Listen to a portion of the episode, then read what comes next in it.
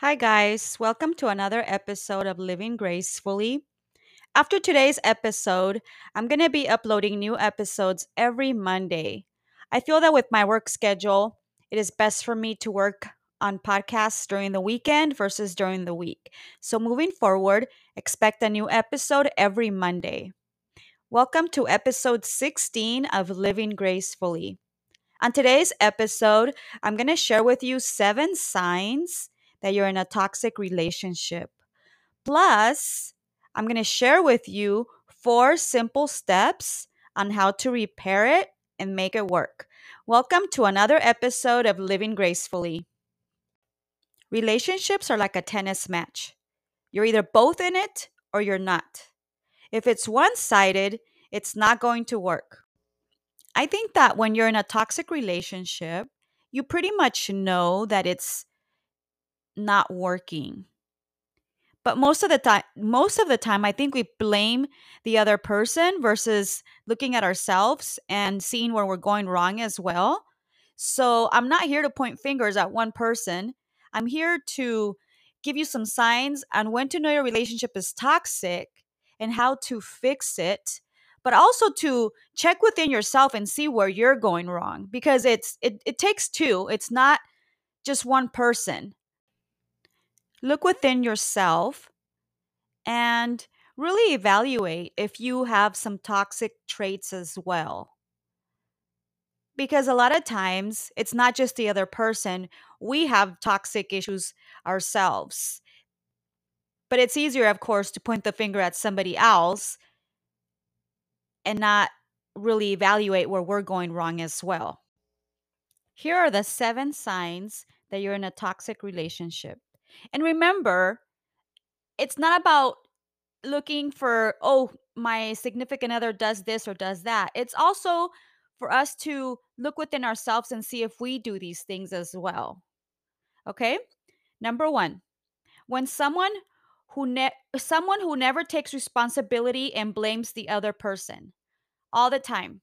It's somebody else's fault, not yours. Or it's your fault, not theirs. Always.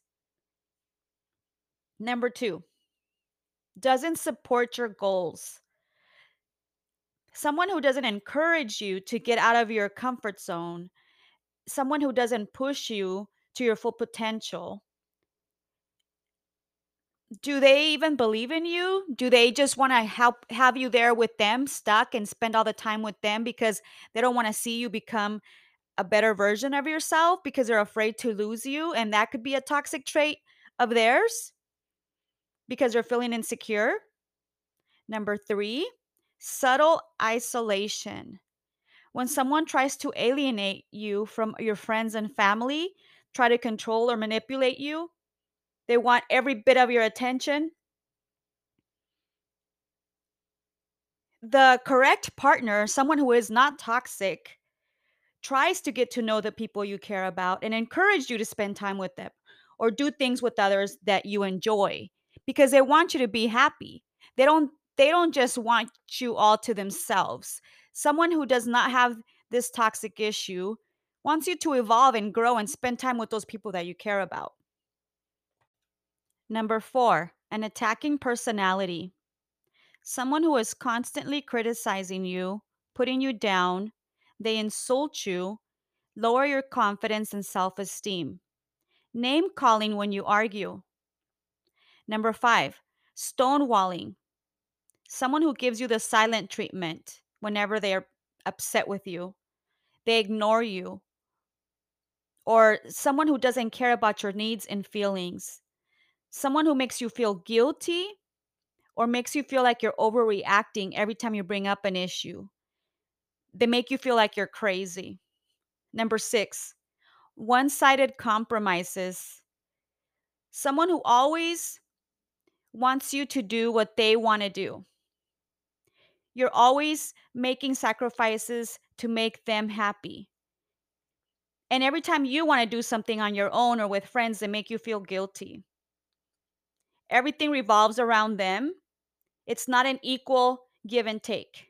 It's only doing what they want to do 24 7. And number seven, continuous arguments. You argue for petty, small issues, exhausting arguments constantly. You argue about everything, and this person or you bring up past issues 24 7, not moving forward. Always arguing about every, everything, criticizing everything, constantly fighting. Do any of these sound familiar? Do you do these, or does the other person do these as well? Or you can both be doing half and half or a few you you have a few of these issues and the other person has a few of these issues as well. Let's recap. Number 1 not taking responsibility. Number 2 doesn't support your goals. Number 3 subtle isolation. Number 4 attacking personality. Number 5 stonewalling Number six, one sided compromises. And number seven, continuous arguments. The bottom line if you're constantly feeling blamed, accused, or criticized, more than likely you're probably in a toxic relationship. Okay, I'm gonna come clean here. I am guilty of stonewalling. In the past, I have given people the silent treatment, I've ignored them, but it wasn't because I didn't care about their needs or feelings. It was more so my way of withdrawing from the situation because I was feeling angry and upset. And rather than blow up and argue, I would just ignore them and not answer their phone calls and not talk to them for a couple of days. I've realized that's not the way to go about it because relationships require a lot of communication. And I catch myself doing that now. And rather than ignoring the person and giving them the silent treatment, I will say something like, you know what, I'm upset right now. Let's talk later. And that's how I've dealt with that. But I'm guilty of stonewalling in the past. Prior to this episode, I didn't think that a relationship with a lot of toxic issues could be resolved and repaired. But after doing the research, I came across four simple steps that I think are really doable and that could help. Here are the four simple steps for repairing your toxic relationship. Number one, regain self control. Get healthy. Get back to doing the things you enjoyed prior to the relationship. Because two broken individuals will never have a healthy relationship. Take responsibility for your own actions. Take responsibility for your own toxic traits. Regain your self control and try to fix these issues. Number two, release the desire to control the other person. People do not belong to us, they are not our property. Everyone is free to do as they please. Anytime we try to control someone, it is human nature for the other person to try to go in the other direction. They emotionally withdraw from us when we try to control them. Stop trying to control other people.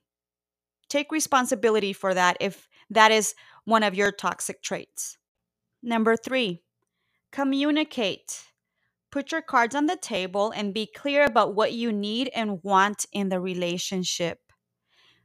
Be clear about your needs and wants, about what's not working for you. Because at the end of the day, what do you have to lose? Maybe by talking about it, you're able to fix your relationship and move forward. And number four, develop a plan for change. You both need to be on board and working towards having a functioning relationship. Develop healthy ways to communicate. If you value your relationship, go to counseling.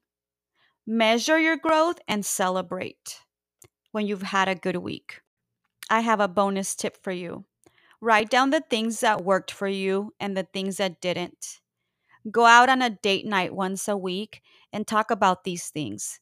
Readjust your plan as you go, as much as you need to. A true relationship is two imperfect people refusing to give up on each other. That's all I have for you today. If you haven't done so already, hit the follow button to subscribe and get notified every time a new episode is available. Go share with your friends and family. And remember to be you, do you, always.